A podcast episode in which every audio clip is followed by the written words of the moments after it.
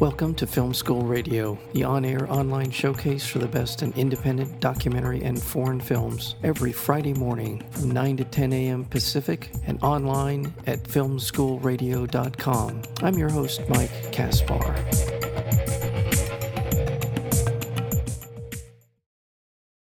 In the new documentary film Kings of Beer, it features a behind the scenes interviews with Budweiser's top brewmasters and experts, along with cameos from beer aficionados like Aisha Tyler, Jay Chandrasekhar, and Michael Voltaggio. King of Beers is a fun and thoughtful deep dive into the world of brewing and what it takes to really be at the top of your game. It depicts through the eyes of Budweiser's most highly skilled brewmasters, whose job is to maintain the, the consistency of an American lager, which is widely regarded as the single hardest beer to brew. And with that, we're joined today by the director of Kings of Beer, and that would be Sean Mullin. Sean, welcome to Film School Radio.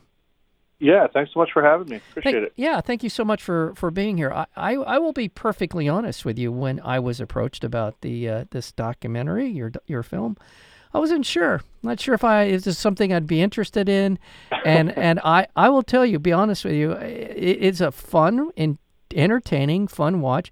And there's a bit of some uh, good old American uh, heartstrings in this film about the people who are a part of the Budweiser family and what their personal backstories are that really, really makes this a very enjoyable and entertaining uh, watch.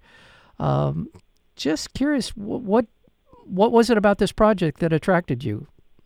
Well, well, thank you so much for that, by the way. Because yeah, I, I just I feel like there might be some people coming to the film with a bit of trepidation about you know it being associated with a major brand and you know having um, you know some concerns about that. But you know we from day one we really tried to focus on the characters uh, and the people behind the, the magic of, of brewing. You know what really drew me to the the project initially was this idea of you know, being able to challenge some perceptions of, of what makes a world class brewmaster. I don't think a lot of people really realize and and uh, what it really takes to perform at that level.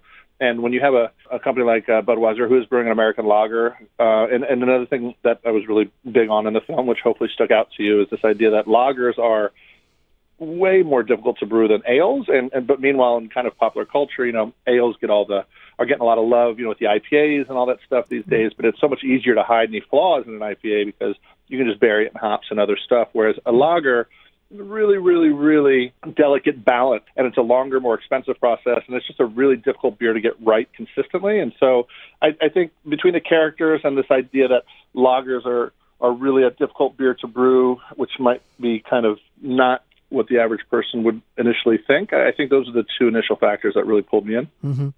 Yeah, I have to say you're right. Uh, ales are sexier right now, and I think, uh, and and and by the way, by way of shameless plugging of uh, product placement here, I'm going to say I've always liked Budweiser, and I've always and I've taken a, I've taken a lot of grief for that over the years. Trust me, a lot of grief from people about it. But uh, but I, I wouldn't have had any idea what goes into the processing, the making, the brewing of a of a beer, uh, and I found it to be fascinating. It it's not an easy process, and I I appreciate that. First of all, I, I've forgotten the gentleman's name. The uh, the uh, Irishman in an English pub who who sets about to explain how it's all done. I thought he was terrific. A terrific kind of uh, a guide into the world of of brewing. Uh, what was his name? Yeah, Charles Bamforth. He is the foremost kind of expert on brewing science. He's a a professor, kind of this global uh, brewmaster emeritus professor guy who's who's incredible, and, and he's yeah, he's full of energy, full of life. Yes, a really wonderful Brit. And yeah, we, we we pulled him into an Irish pub just to make him uncomfortable uh, to see how that the Yeah. McSorley's, which is you know one of kind of the famed New York City um, pubs, and uh, he sat down with us and just talked and shared his knowledge about you know what it takes to brew brew a lager, and it was really uh, really illuminating, I think, for everybody involved. It really does. It it, it sets it up. Uh, the a lot of the rest of the film um, uh, about just exactly the degree of difficulty involved. And by the way, I completely butchered the uh, he, he is, in fact, as you said, an Englishman in an Irish pub, and I uh, thank you for correcting that. Uh, but okay. but he was entertaining, and and in and he explained it in a way that uh, anyone could understand. Uh, which again, I, like I said, it sets it up for so much of the rest of the film in terms of understanding the process and your access to uh, the different brewmasters around the world is again another fascinating part of this. Uh, I don't know if there's a, a, a backstory behind how you got access to these different people, but uh, a, a very interesting part of the film. Yes, access was incredible, and, and that you know, hats off there to the the team at, at Budweiser and AB InBev in general for allowing you know myself and my crew really unfettered access to these brewmasters. You know all around the world there's 65 breweries around the world that brew budweiser and so we obviously couldn't hit them all but we we focused on essentially the top 10 and then uh, outside that scope of top 10 or so we also traveled to brazil moscow you know we traveled all around the world. China it was really incredible. Actually one of the top uh, top five is a Chinese uh, man named Yonghua Lu, um, who was really incredible. Hope you liked him in the film, I but he um, yeah. he really shared a lot with his family and really opened up his house and his you know wife and daughter. It was really really nice to be able to just that intimate access. I mean, as a storyteller, as a filmmaker, you know, to me that's really what it's all about is is learning about people, their hopes and fears, and and then put them to the test. And you know, really, at its heart, this is a film about people who are just trying to be the best. And I think anybody can relate to that desire. Yeah, definitely. Well, I want to let people know if they're interested in finding out more about the film. It's an easy way to do that. They can go to kingsofbeer.com and through that you'll get an idea of the people and we're talk we'll be talking about in just a minute in addition to Woo and about how you might if you want to watch the film it's coming out in theaters uh, this Friday August 2nd as well as it's available on a number of different VOD platforms. And I'm not exactly sure when that will all become available, but uh, is that also the second, um, Sean? Yeah, this Friday. This Friday, yeah. So uh, plenty of um, you know streaming and kind of digital platforms. So it should be available. Just you know, if you search for Kings of Beer, it should pop up. Yeah, if you look at the website Kings of Beer, it's on. I don't know if there's very many platforms. It's not going to be on uh, as of August second. Here looks like a full the full array. And well, let's let's kind of take a, a, step back here and explain uh, the world of brewing and the rigorous standards that need to be met, and talk about. We can talk about the people who are the brewmasters, but also let's set up the sort of the, the infrastructure within Budweiser.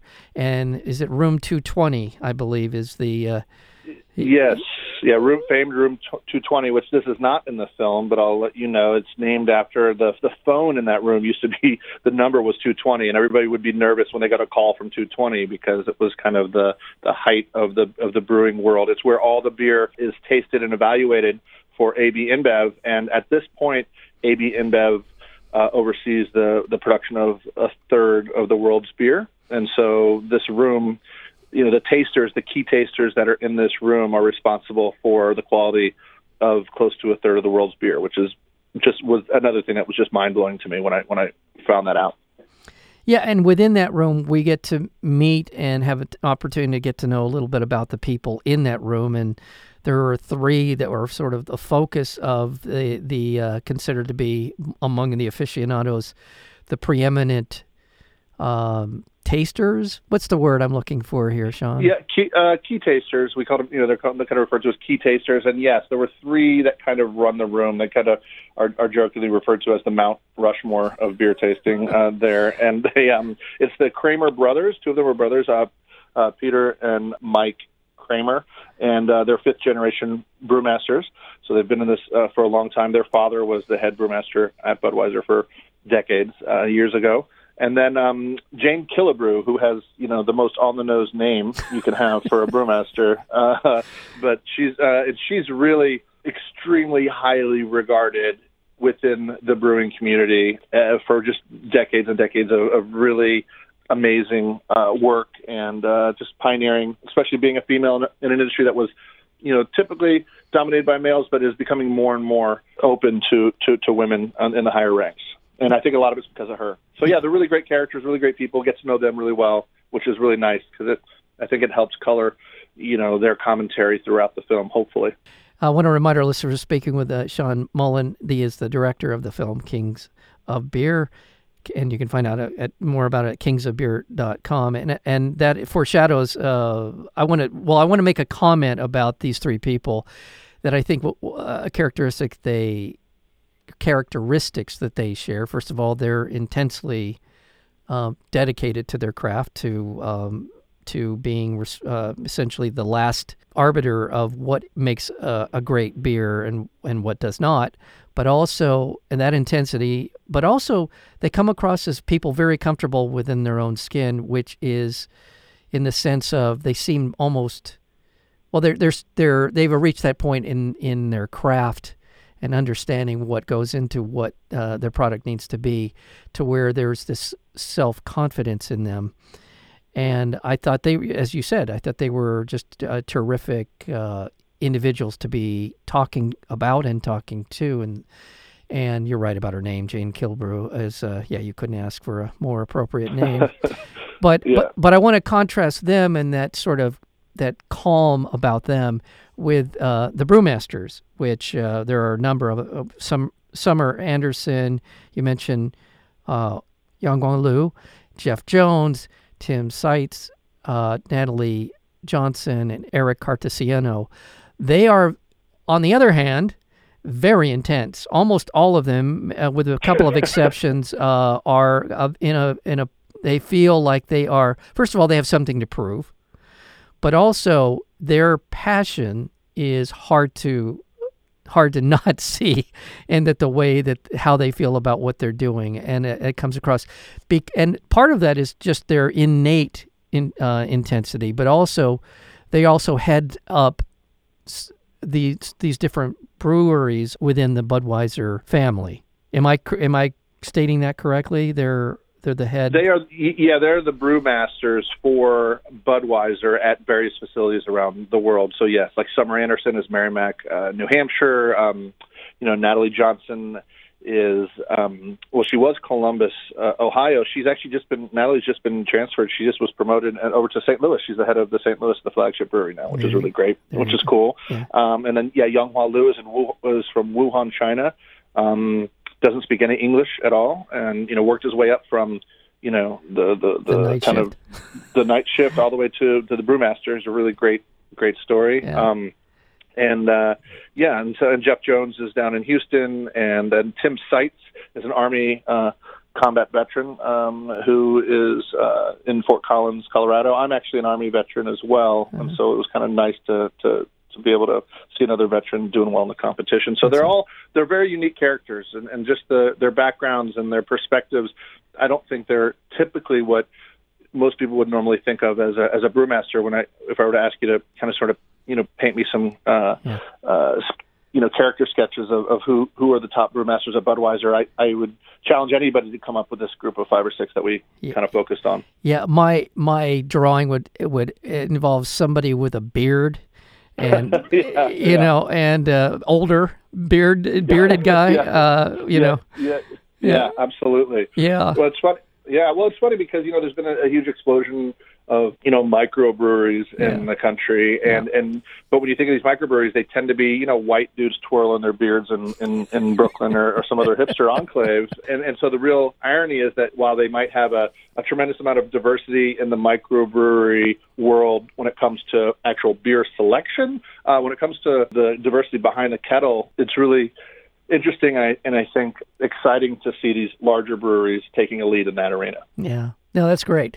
And this is the thing about the film, uh, Kings of Beer, and that is that you're able to, in a very compact period of time, give us a lot of backstory uh, about these different individuals and how important it is for them to be able to develop the best possible beer within their uh, community of beer makers. And I feel like I'm not phrasing that exactly the right way, but they are definitely clued in to what's coming out of room 220. They take it very seriously and they try to essentially come up with the best possible uh, beer that they can. And uh, but it's the backstories. It's the interviews with them, them, and then their, maybe their spouse or the relationships yeah. they have with others in the film yeah. that really colors in uh, the portrait of all of them. And uh, I thought you did a wonderful job with that.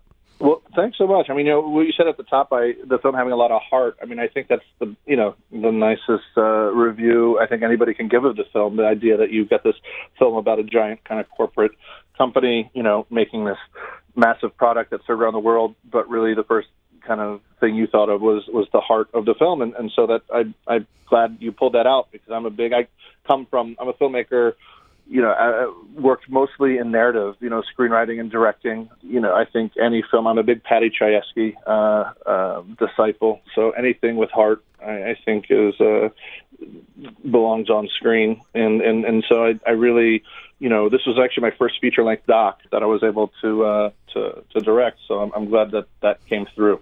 Well, what are you going to take away from the world of documentary back into the world of narrative filmmaking? What is there? Is there something um, that's just jumps out at you in terms of as a as a, filmmaker that you feel uh, that this coming away from this this film that you're going to take with you? Yeah, I'm going to take a lot. I mean, the first thing I'm going to take away is I'm, I'm now, I guess, a documentarian. So I just got hired to direct a documentary about Yogi Berra. So I start. I've just started production on that.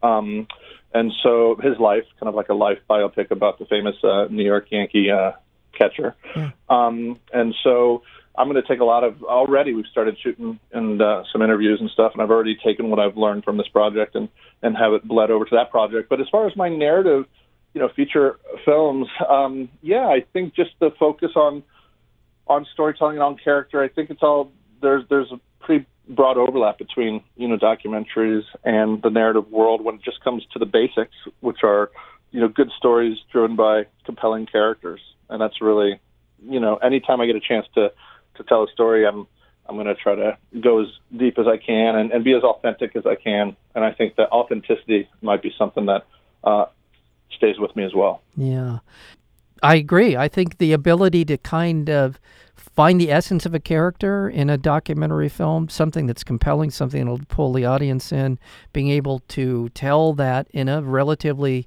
short period of time that doesn't necessarily feed a greater narrative in the way that you would in a narrative film, mm-hmm. but it serves the purpose of moving the, the, the, the documentary forward in terms of providing information for people. I think that's a skill set that, uh, yeah, I, I, it sounds like that's something you can take into the narrative world and, and, and make that work. Um, and you did a nice job. It, it again, I, I didn't hope I wasn't sounding uh, in any way pejorative when I said I wasn't sure about this film before no, when I no, came into I'm, it. I'm I'm I'm worried that most people are going to have that same fear. So I'm glad that I was able to uh, challenge your perceptions a little bit. I mean, I yeah. I mean I'm I mean I'm I'm aware. I mean I think we're all aware. We've you know we took on this project you know because we all believed in it. We believed in the characters. We believed in this world, and we believed in in in what we, the story we were trying to tell. And yeah. and so I think there will be people who might you know kind of judge a book by its cover, but hopefully, you know, we got a really nice trailer. The production company Ace Content's a great.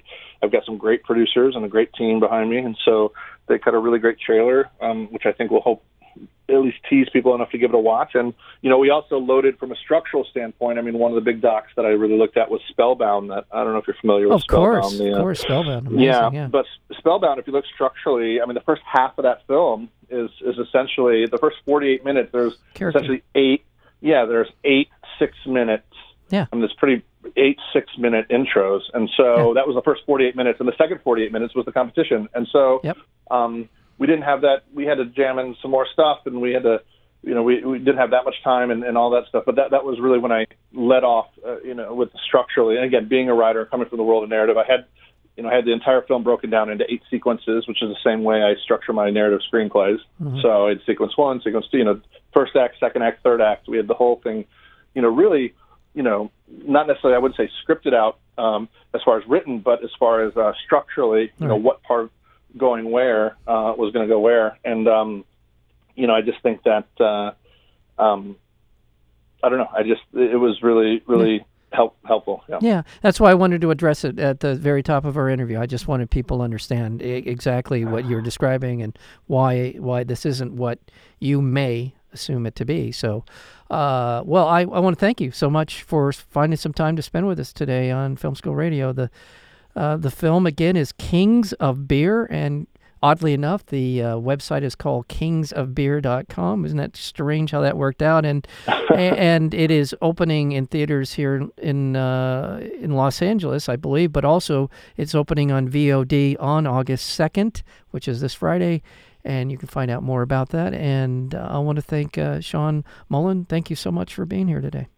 Yeah, thank you for your time. I really appreciate it. Um, it was really great talking to you.